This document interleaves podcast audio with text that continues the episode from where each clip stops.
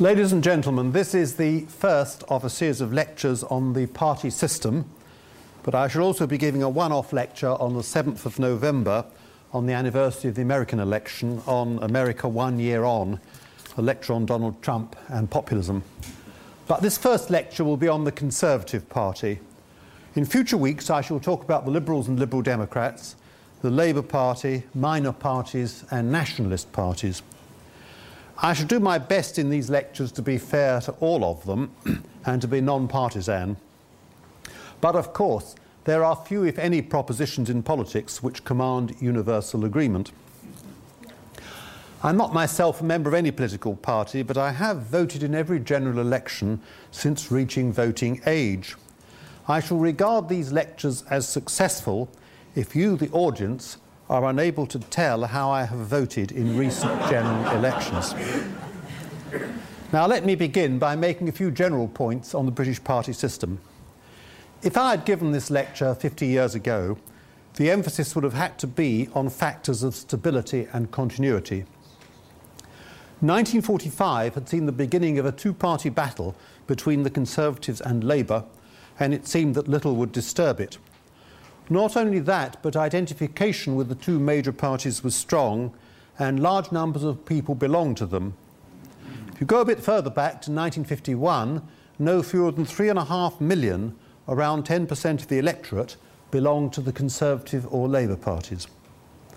And in the immediate post war period, the Liberals were very much a minor party.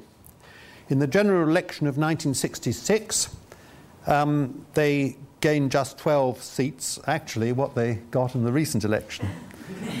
and the nationalist parties did not win a single seat. In 1966, there were only two MPs who didn't belong to one of the three major parties. So um, 616 of 630 MPs were Labour or Conservative, and they won nearly 89% of the vote. Now, curiously, that result does bear some resemblance to the recent general election, at which the two major parties won around 84% of the vote, and the Liberal Democrats once again won 12 seats, though, of course, the Scottish Nationalist Party won a large number of seats. But what changes, convulsions we have seen in the intervening years? With the rise and fall of the Liberal Democrats, the rise and fall of nationalist parties, and the development of a completely separate party system in Northern Ireland and these are going to be the subject of future lectures in this series. But for the moment, it's simply worth pointing out that our assumptions of the continuity, stability, and slow evolution of the party system have taken a hard knock over the past 50 years. Now, parties, of course, play a fundamental role in a parliamentary system. Disraeli, whom I will try to show has a claim to be regarded as the founder of the Conservative Party, said in the 19th century that without party, parliamentary government is impossible. A great German sociologist, Max Weber, said the same thing more portentously. Parties, he said, live in a house of power. And what they both meant was that in a parliamentary system, parties compete for the chance to gain executive leadership to govern the country. Now, in Britain, after the Glorious Revolution of 1689 wrested power from the king, and Britain became a parliamentary monarchy, the question arose what should Parliament do with these new powers which it had won? How should the country now be governed? And to that question, two answers were given the Tory answer and the Whig answer, to be replaced in the 19th century by the Conservative and Liberal answers, and in the 20th by the Conservative and Labour answers. Normally, one of these parties formed a government following a general election, the other formed the opposition and sought to remove it, not perhaps through a vote in the House of Commons, but at the following general election. There was, in other words, a battle between the ins and the outs. Now, the minor parties seek to change the parliamentary system. The Liberal Democrats seek, as its predecessor Liberal Party did, to change the electoral system to one of proportional representation and that would almost certainly fragment the party system, creating a permanent multi party politics, and no doubt coalition and minority government, as occurs in much of the continent.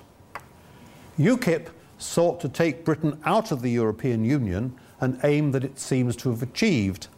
But the party intends to maintain a watching brief to make sure that what it regards as the establishment parties do not backslide but carry out the people's verdict given in the referendum held last year. The nationalist parties seek to change the system in a different way. They do not seek to win power at Westminster. Indeed, they go to Westminster to emphasise that they do not wish to be there. they seek to win sufficient electoral support so as to cut loose from Westminster.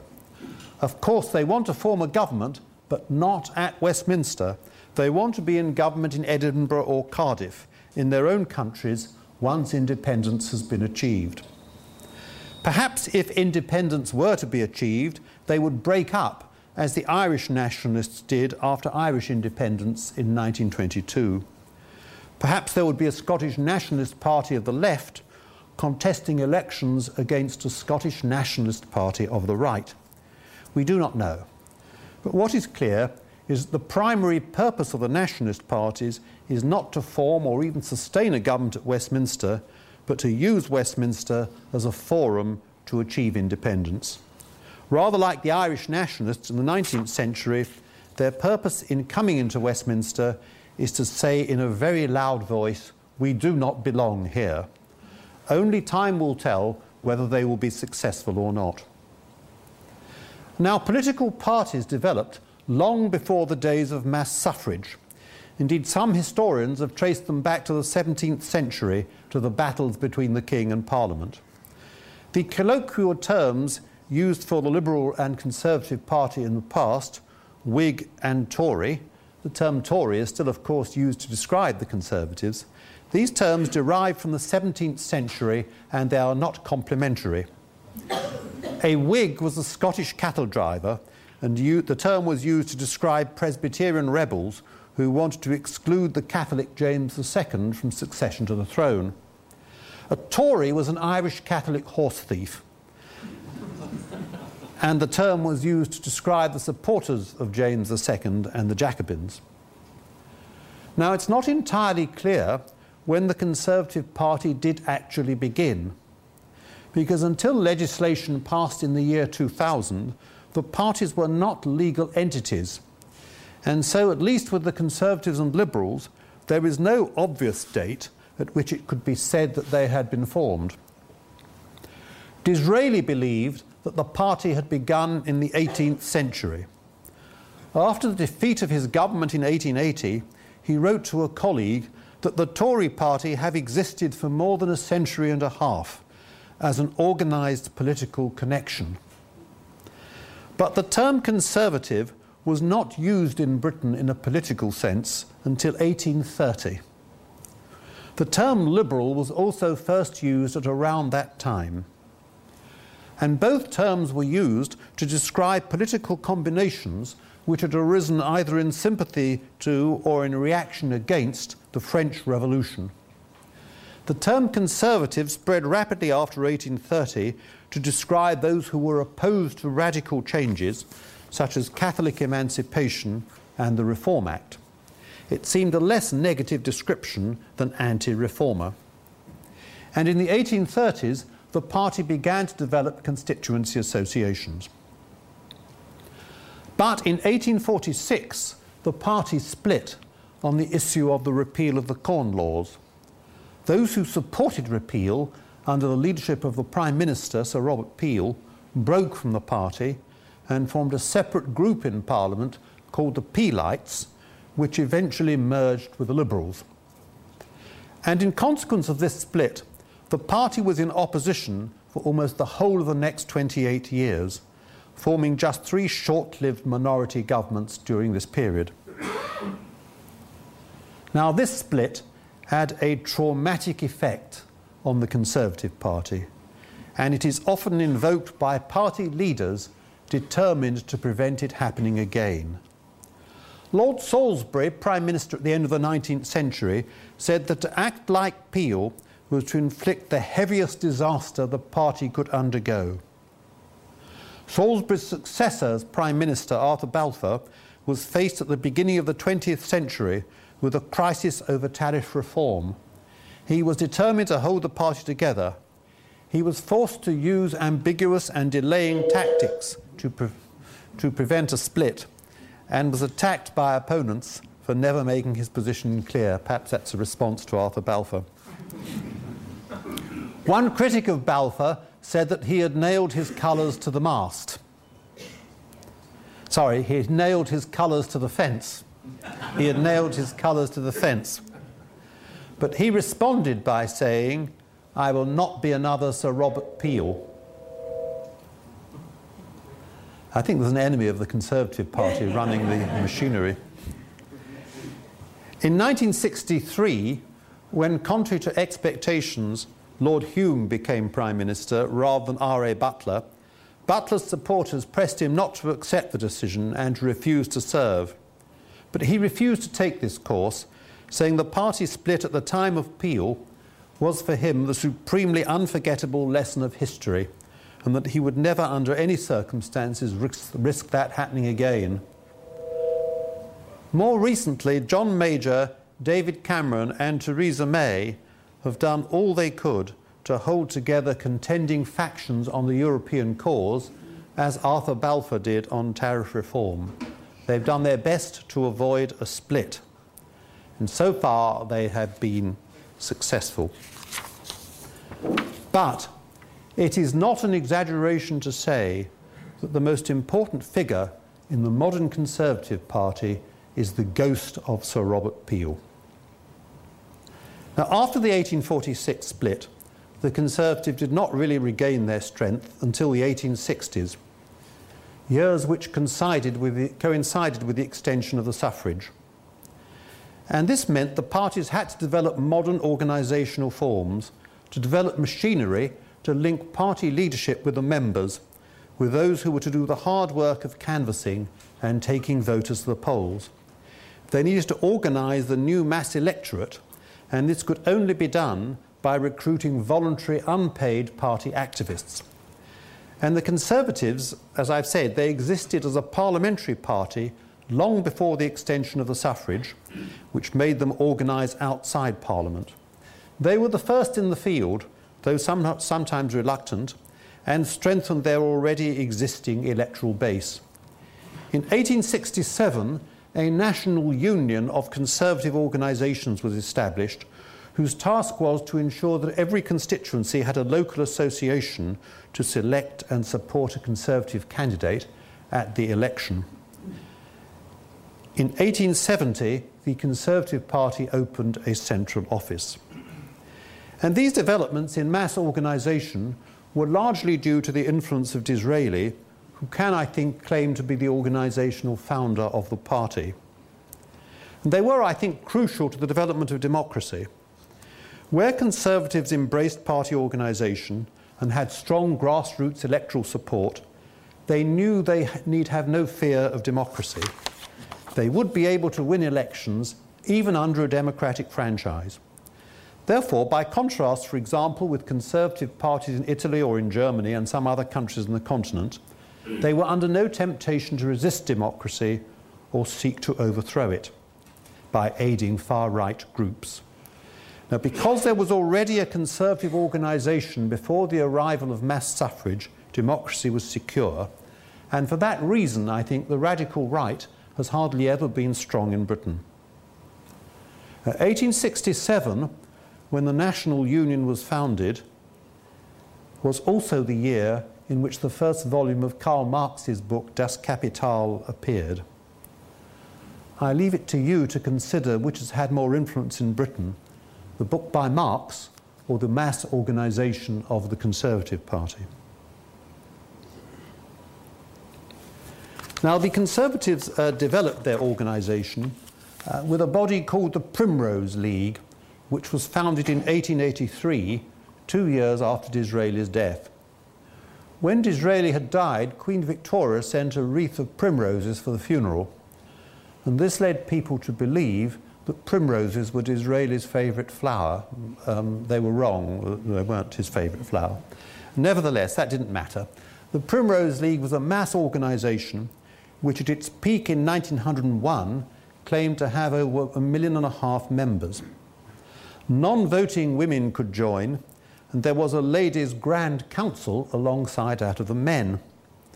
There were also children over six in the junior branches who were called buds. and the purpose of the League was to enlist mass support for canvassing and other activities essential to the success of a modern political party. But it offered those who helped a great deal of entertainment, including music halls, conjuring events, dances, and cycling clubs. Political events and lectures generally took a back seat. Critics called the League vulgar, but Lady Salisbury, wife of the late Victorian Prime Minister, replied, Of course it's vulgar, that's why we are so successful. and the Primrose League marked the transition of the Conservative Party from an elite to a mass organisation. Now, the Conservative Party is a remarkable party for two reasons. The first is it has a longer continuous existence than other major parties in Britain, and almost certainly a longer continuous existence than any other major party in the democratic world. One book on popular conservatism, rather critical of the party, begins Like the poor, the Conservatives are always with us. While their opponents divide and coalesce, expand and contract in provoking and exciting ways, they appear to remain the constant element in the British political system. The second remarkable feature is that the Conservatives have what might be called a governing vocation. The Conservative Party has been called the natural party of government, and it is arguably the most successful political party in the democratic world. It has tremendous adaptive powers. A book published around 20 years ago on the 20th century history of the Conservative Party was called The Conservative Century. Now, the great leaders of the Conservative Party in the 19th century, Disraeli and Lord Salisbury, believed that democracy would prove conservative and not radical in its implications. And indeed, the expansion of the franchise in the 19th and 20th centuries showed that popular feeling had strong conservative tendencies. Because after both the Third Reform Act in 1884 and the fourth in 1918, which provided for universal male suffrage and female suffrage for women over 30, there were long periods of conservative rule.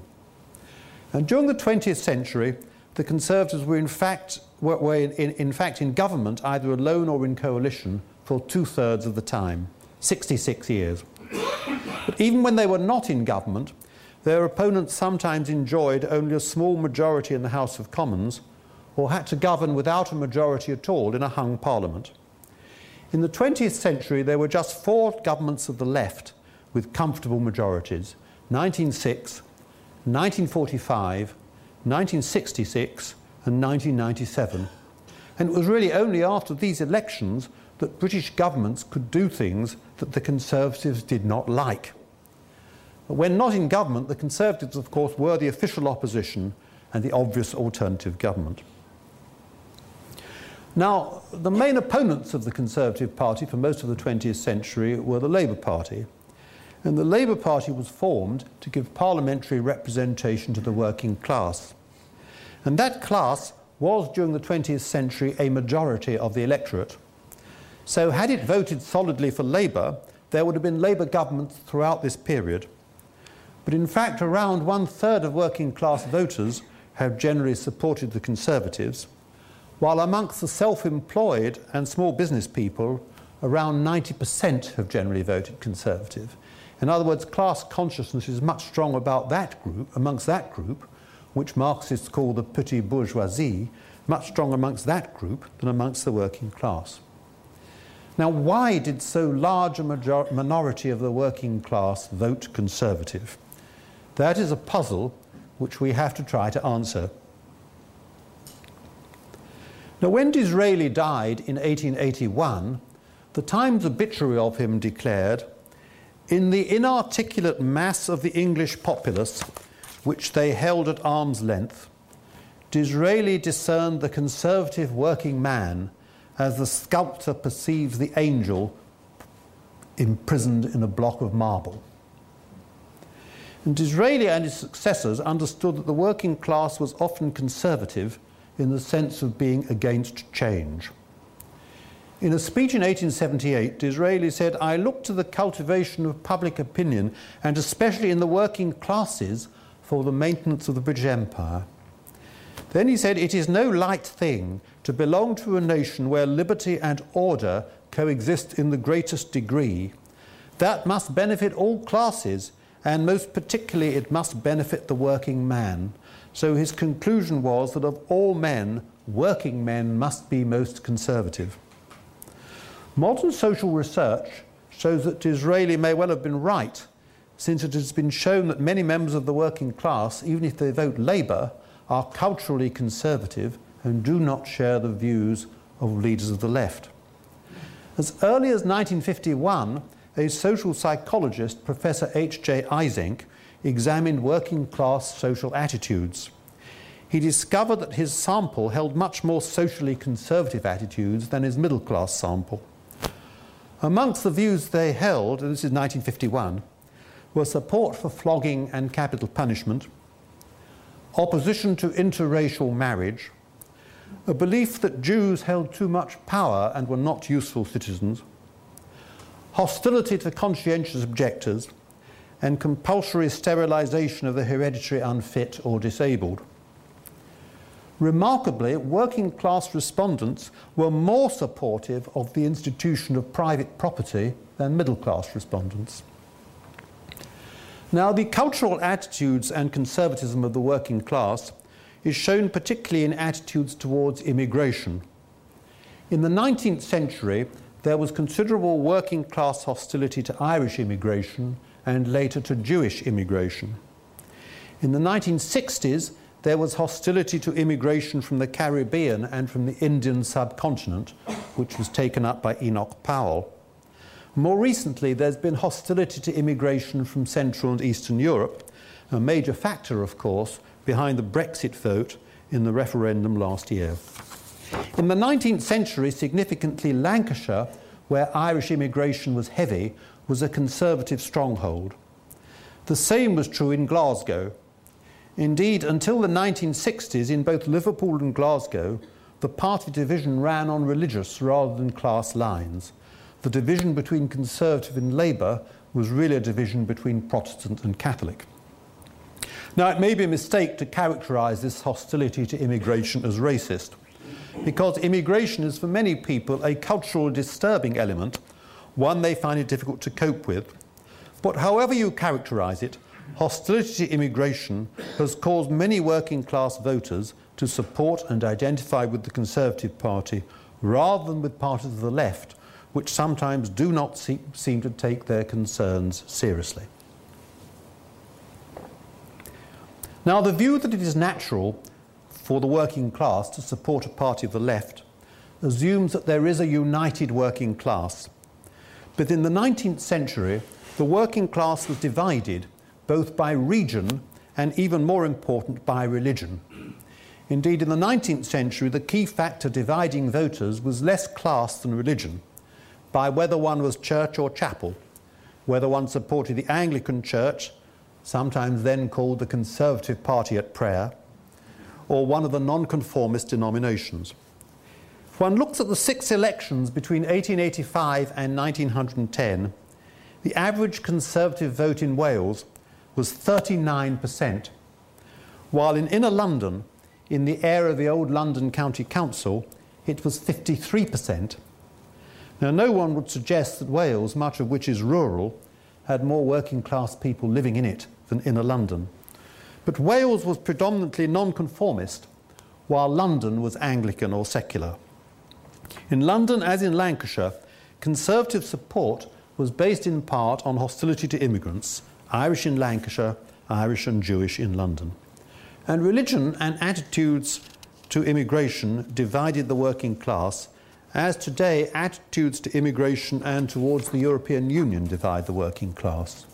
In Scotland, nationalism divides the working class, and in Northern Ireland, of course, the religious conflict remains. The working class is also divided by the nature of its employment. Employment in large scale industry was always strongly associated with membership of a trade union and a likelihood of labour voting.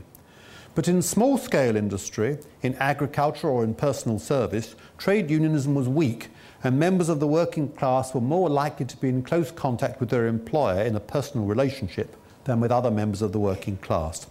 So, for those employed in small scale industry, there was little sense of working class community and therefore a smaller propensity to vote for a party of the left. A further factor helping the Conservatives, paradoxically perhaps, has been female suffrage. Next year, we are to celebrate the centenary of women being given the vote.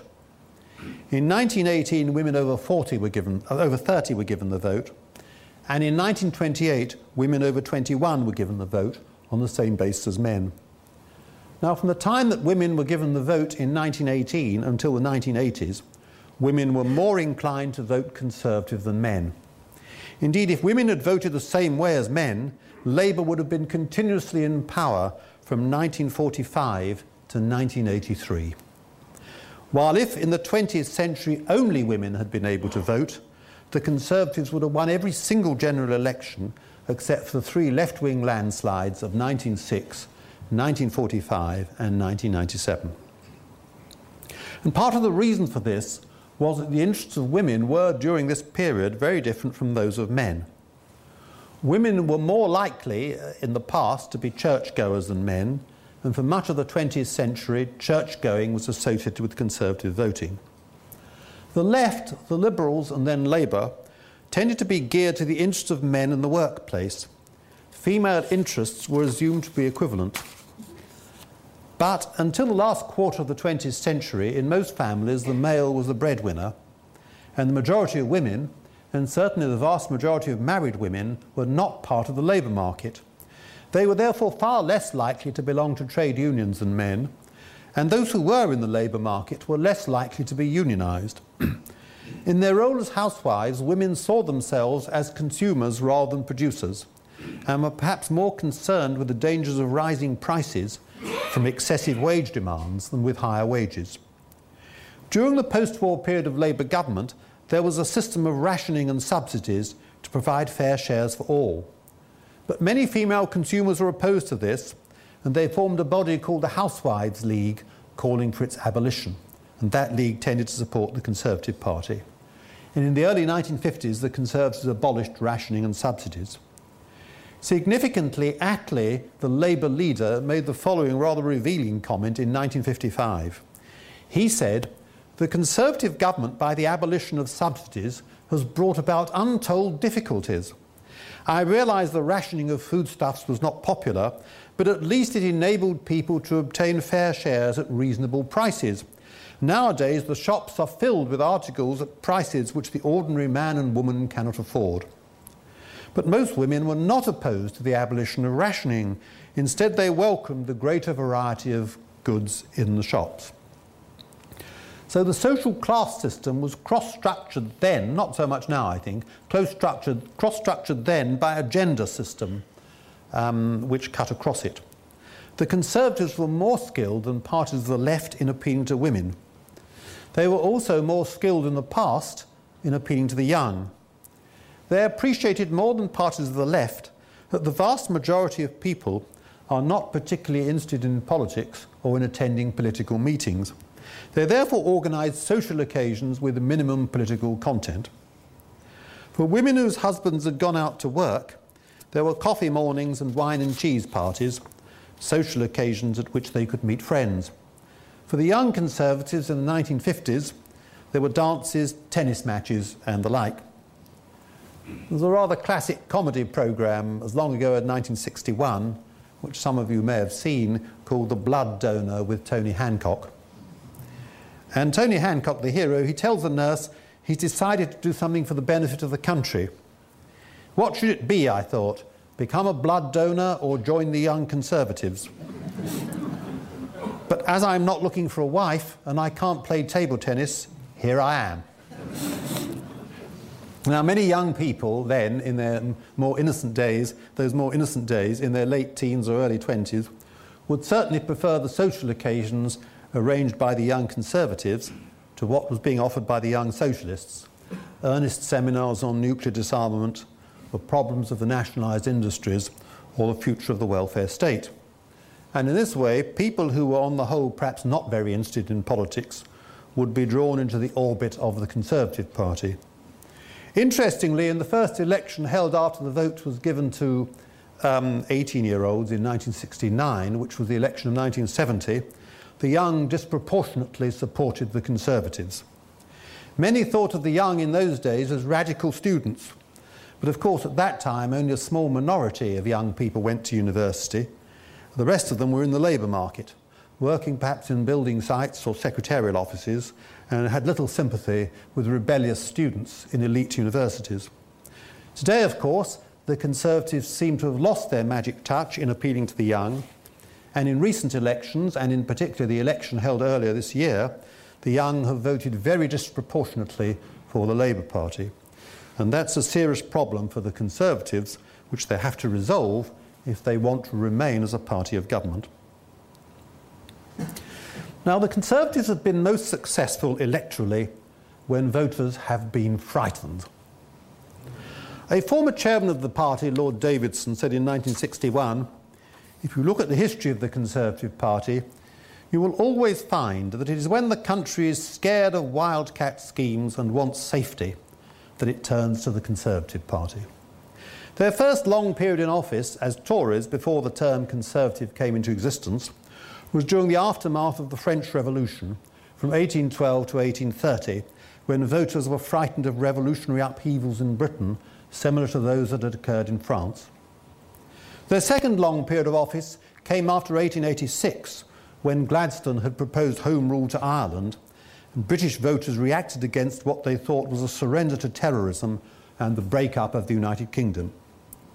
Their third period of success came in the interwar years when voters were frightened of the growing Labour Party, which they equated, however absurd it might now seem, with extremism and even with communism.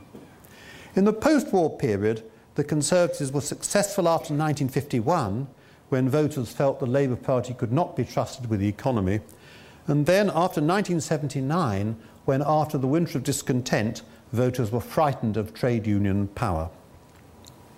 Fear of the radical left has led to defections from the left to the Conservatives, not only by voters of the left, but also leaders of the left. Indeed, Conservative dominance has been greatly assisted over the past 130 years by the defection to them of left wing leaders. In 1886, of Joseph Chamberlain, who was opposed to Irish Home Rule. In 1918, of Lloyd George, when he formed a coalition with the Conservatives. And both Chamberlain and Lloyd George were dissident liberals. And then in 1931, Ramsay MacDonald, a dissident socialist, when he formed a national government in the middle of the slump. These three men helped the Conservatives win landslide victories in the elections of 1900, 1918, and 1931. Now, the politics of Chamberlain, Lloyd George, and MacDonald have been described in many and various ways, but no one has ever suggested that they were conservatives but they helped secure landslide majorities in three general elections. The Conservatives were to prove far more flexible and adaptive in attracting dissident elements than the parts of the left. This was one of the reasons for their success. Harold Macmillan, who was Prime Minister from 1957 to 1963, mischievously suggested that the last purely Conservative government was formed by Mr. Disraeli in 1874 it is the fact that we have attracted moderate people of liberal tradition and thought into our ranks which makes it possible to maintain a conservative government today. Lord Salisbury, Prime Minister at the end of the 19th century, expressed this view of Conservative success to his daughter, Lady Gwendolen Cecil, when she was writing his biography. He used to insist, so she says, that the forces which make for the defence of institutions, as well as the principles bound with them, are immensely powerful and sufficient in themselves to win adherence to any party that is able sincerely and loyally to place itself at their service. He used to declare that Mr. Gladstone's existence was the greatest source of strength which the Conservative Party possessed. He did not shrink from the fact that, according to his views, the success of his own party was dependent upon the existence of the other. I rank myself, he said, no higher in the scheme of things than a policeman whose utility would disappear if there were no criminals. so Conservative success was gained in part by default. This same point was made in more popular form in the 1920s in a children's story of the period by a writer once popular, but perhaps almost forgotten today, a writer called Richmal Crompton, who wrote books about a young scamp called William. I certainly remember enjoying the William books when young, though I didn't realise the political content then. Um, but I don't know whether they're still read today. At any rate, in 1930, she wrote a book of stories called William the Bad. And one of the stories in that book is called William the Prime Minister. And in this story, William and three of his friends decide to hold a mock election. William explains the differences between the parties. There's four sorts of people, he says, trying to get to be rulers. They all want to make things better, but they want to make them better in different ways. There's conservatives, and they want to make things better by keeping them just what, like what they are now. and there's liberals, and they want to make things better by altering them just a bit, but not so that anyone would notice. and the socialists, and they want to make things better by taking everyone's money off them. and there's communists, and they want to make things better by killing everyone but themselves. Now, one of William's friends, Henry, is a socialist candidate, but another boy says that Henry's proposal to take the money of others is sinful. Another friend, Douglas, is a liberal who promises presents to anyone who votes for him. but William the Conservative wins the mock election unanimously. Another of the stories in a book called William IV in 1924 is called The Weak Spot. William's much older brother Robert joins a society of reformed Bolsheviks. He buys a red tie and says that he supports the redistribution of wealth, the equalization of incomes, and the freedom of the working classes. But William and his friends form a junior branch of the society and they take Robert's watch, purse, and bicycle. Robert then abandons communism. he tells his father, It's all right when you get your share of other people's things, but when other people try to get your things, then that's different. ah, says his father, who's very wise, that's the weak spot. I'm glad you found it out. So the culture of children's stories at that time, and perhaps at other times as well, seemed very much in sympathy with the Conservative cause. Writing a little later, George Orwell lamented the conservative implications of children's stories.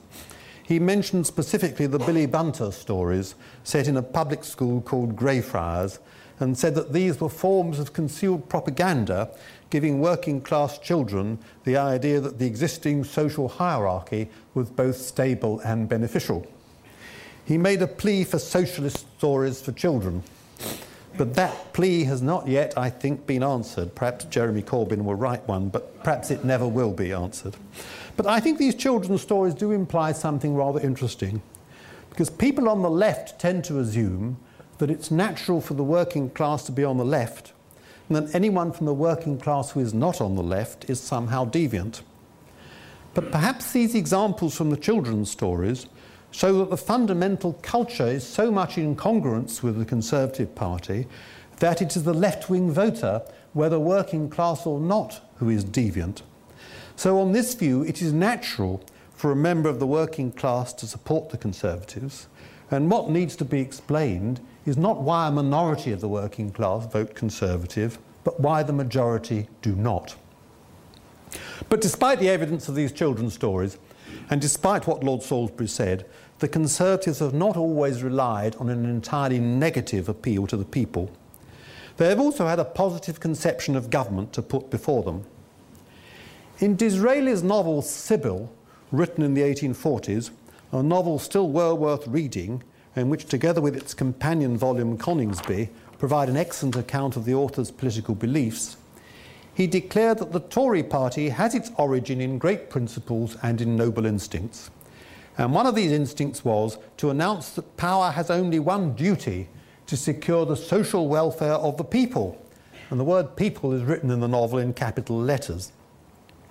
Now, the quotation in the book about the two nations is no doubt too well known to bear repetition, But the following one is less well known, though it's equally melodramatic. The hero of the novel, Egremont, the Earl of Marney, is talking to a leader of the working class Chartist movement called Gerard. Egremont says, A great family rooted in the land has been deemed to be an element of political strength. I'll tell you what, says Gerard, there is a great family in this county and rooted in it, of which we have heard much less than they deserved, but of which I suspect we shall very soon hear enough to make us think a bit. In this county, I, in this county and every other one, I mean the people. And the novel ends with Egremont marrying the daughter of Gerard the Chartist, symbolizing the union between the aristocracy and the working class, which Disraeli hoped the Conservative Party would be able to achieve. Now, Disraeli believed that the Conservatives should stand not just for blind adherence to the status quo, but also for reform, for social reform. And he was the first leading politician in Britain to put legislation to improve public health onto the political agenda. In a speech delivered in opposition in Manchester in 1872, he spoke about the need to increase the well being of the working classes of this country, and he insisted that public attention should be concentrated upon sanitary legislation, a very unfashionable subject at the time. Pure air, pure water, the inspection of unhealthy habitations, the adulteration of food, these and many kindred matters may be legitimately dealt with by the legislature. He then added rather whimsically that there was a great mistake in the scriptures because instead of the phrase vanity of vanities, all is vanity, vanitas vanitatum omnia vanitas, the wise and witty king had really meant sanitas, sanitatum, omnia sanitas. And he was, as I say, the first prime minister to bring the needs of public health to general attention. It was, he said, impossible to overrate the importance of the subject. After all, the first consideration of a minister should be the health of the people. A land may be covered with historic trophies, with museums of science and galleries of art, with universities and with libraries. The people may be civilized and ingenious. The country may be even famous in the annals and actions of the world, but, gentlemen, if the population every 10 years decreases and the stature of the race every 10 years diminishes, the history of that country will soon be the history of the past. But of course, the problems of the Conservative Party today are very different from what they were in the late 19th century. Traditionally, Conservatives saw themselves as the party of the nation and also the empire, which it championed even in the post war world. The 1951 Conservative Manifesto declared the Conservative Party, by long tradition and settled belief, is the party of the empire. But of course, in the post war world, the empire was coming to an end and the nation seemed in decline. Britain no longer seemed one of the world's great powers. The Conservative Party had also seen itself as a party of religion, but religion too seemed in decline as Britain was becoming a more secularized society. In addition, the growth of social mobility and an adversary culture were challenging traditional conservative ideas on hierarchy and order. And this was shown in the post war years by the transition to a new and different kind of conservative leader, one whose credentials were based on merit rather than on birth.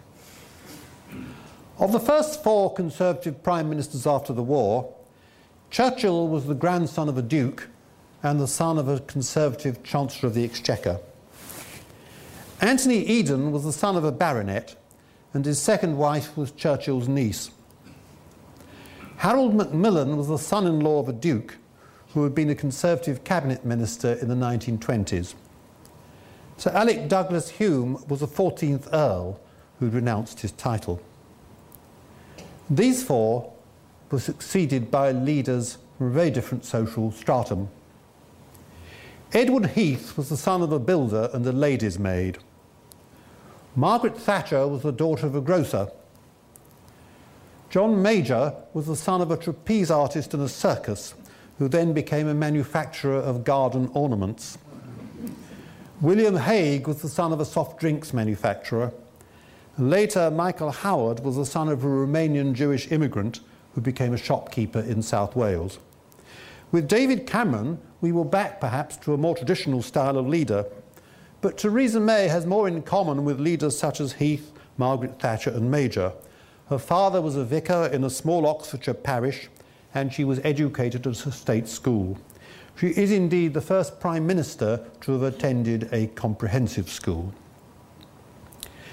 In the post war years, the symbols associated with the Conservative Party, empire, patriotism, and religion, seemed no longer relevant. Further, the wartime coalition and the growing consensus on policy in the 1950s made it much more difficult to characterise the Labour Party as somehow extreme or revolutionary.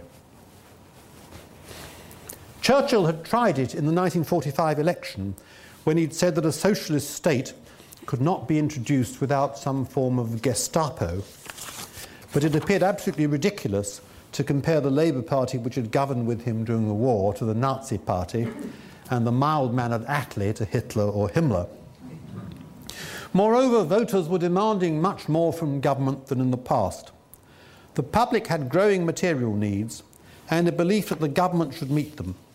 In particular, successful management of the economy, the preservation of full employment, rising living standards, and a developing welfare state.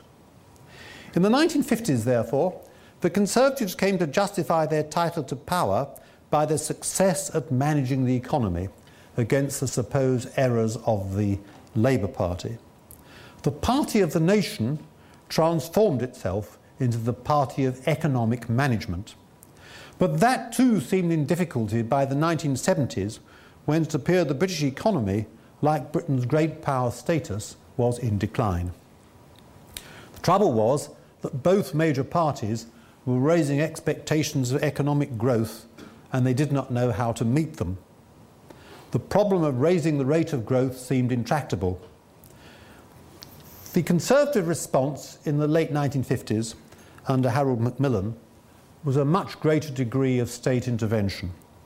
A National Economic Development Office to encourage growth, and a National Incomes Commission to develop an incomes policy. Hopefully, the Conservatives could work with both sides of industry to improve Britain's economic performance. But the trouble with this approach was that it brought the Conservatives into conflict with the trade union movement when Conservative governments tried to restrict the growth of wages. Under Edward Heath, Prime Minister from 1970 to 1974, an Industrial Relations Act was passed to bring the trade unions within the framework of the law.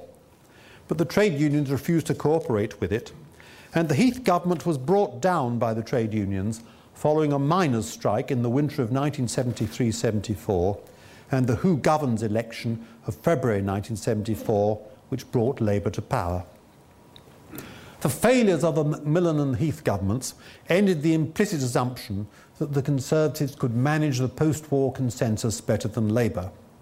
It was becoming more difficult for the Conservatives to pose as the party of efficient management but in any case, the policies that had been adopted by Conservatives to control inflation and encourage economic growth involved a much greater degree of government intervention than most Conservatives thought was desirable. There seemed to be a kind of ratchet effect whereby each Labour government increased the power of the state without it being reversed by Conservative governments. But Conservatives, so most members of the party believed, were not there merely to accept an enhanced role of the state they were there to ensure there was a smaller role for the state.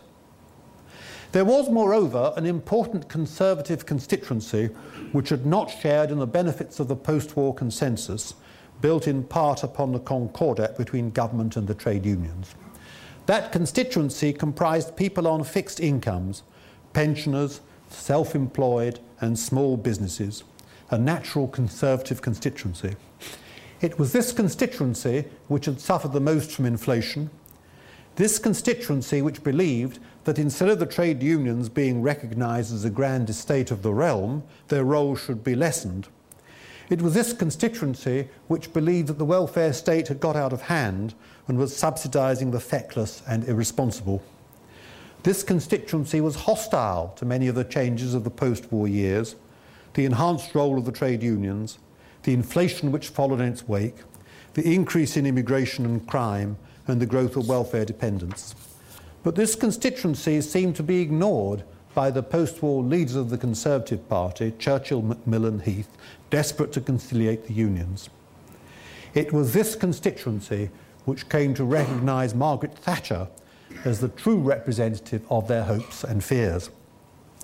What this constituency demanded was less intervention and a renewed emphasis on patriotism and nationhood. Enoch Powell, who was in many ways the John the Baptist of the new regime of Thatcherism, declared, Nationhood, with all that word implies, is what the Tory party is ultimately about. The Conservatives should become once again the party of the nation, not the party of the state.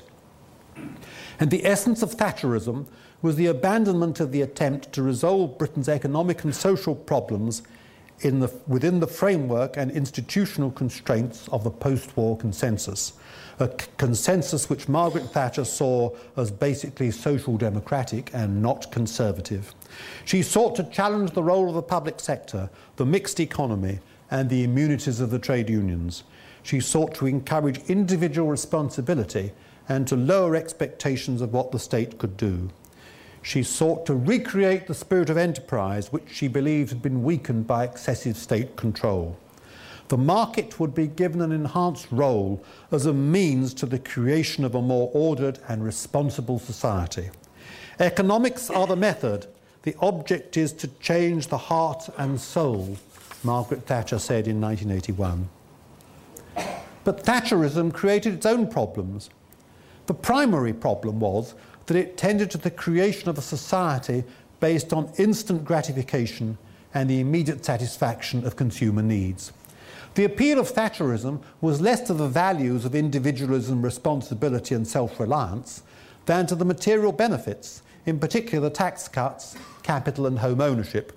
People accepted these while ignoring the sermons about discipline, effort, and self restraint. In the late 1980s, the Lawson boom was less about saving and investment, more about borrowing and spending. Were Thatcherite entrepreneurs really heroes, or did they not symbolize a cash nexus, a feeling that human relationships could be reduced to calculations of interest, and that individuals had no sense of responsibility for each other? That was precisely the opposite of what Margaret Thatcher had sought to achieve. In the 1930s, Harold Macmillan, who was to be a bitter opponent of Thatcherism, declared, The Conservative Party has become dominated by money and the city. And he went on to say that a party dominated by second class brewers and company promoters, a casino capitalism, is not likely to represent anybody but itself. An unkind critic said that Margaret Thatcher had sought to create an economy in the image of her father the thrifty grocer, and Methodist lay preacher who always put aside money for a rainy day. But instead, she had created a society in the image of her son, a get rich quick businessman. And the trouble was, the market economy was a distinctly unconservative force, undermining and subversive of established values. It undermined the status quo, the landed gentry, the church, the traditional family, the local community, even the nation itself as a result of the pressures of globalization. And globalization meant cooperation with Europe. The conservative commitment to Europe was made in the 1960s when it was believed that Europe held the secret of a higher rate of economic growth, a secret that had eluded British politicians. In 1977, Margaret Thatcher, as leader of the opposition, went so far as to say, We are the European Party in the British Parliament and among the British people, and we want to cooperate wholeheartedly with our partners in this joint venture. Remarks which might lead to her being expelled from the party today. Because the European cause always sat uneasily on Conservative shoulders, for the Conservatives were the party of the nation, not the party of globalisation. There's been a reaction, therefore, against Thatcherism even in the Conservative Party.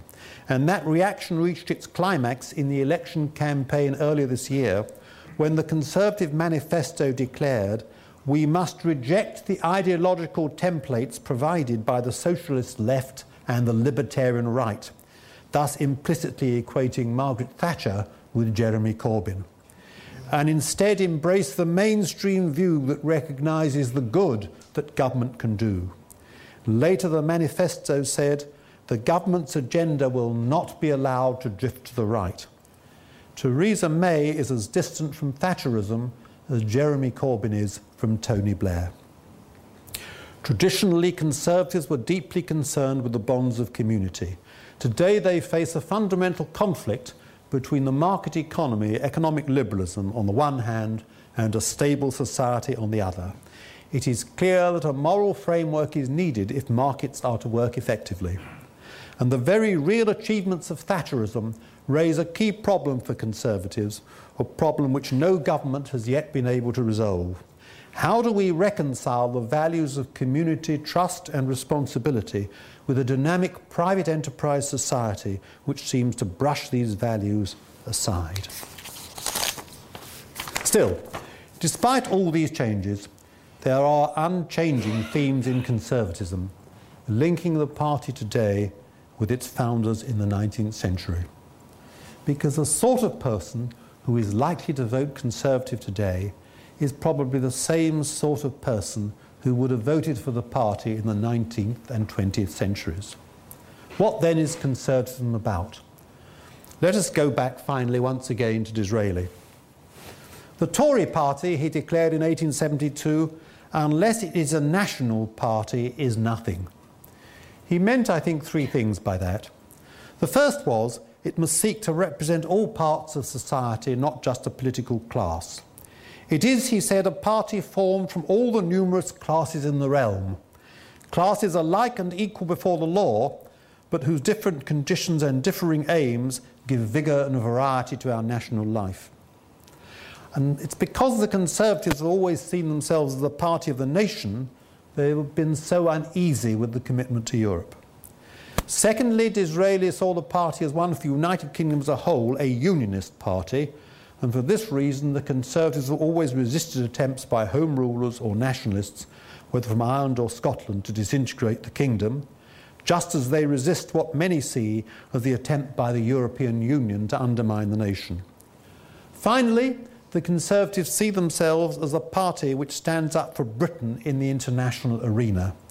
A Conservative tends to the belief that on the whole Britain is more likely to be in the right in international affairs than in the wrong. In domestic policy, a Conservative believes in the importance of private property as a means to personal independence and of creating a counterweight to the power of government. The Conservative is inclined to distrust government and suspicious of too much active government. A Conservative tends to distrust theories of government, believing that experience and practical wisdom are far more important in running affairs than political doctrines. An ounce of practice, a Conservative will insist, is worth more than a ton of theory. There is therefore a considerable degree of continuity in Conservative beliefs, or perhaps I should say instincts. A Conservative today believes in the same sorts of things as his ancestors did in the 19th and 20th century. Whether these instincts and beliefs are sound or not, I leave it to you to decide.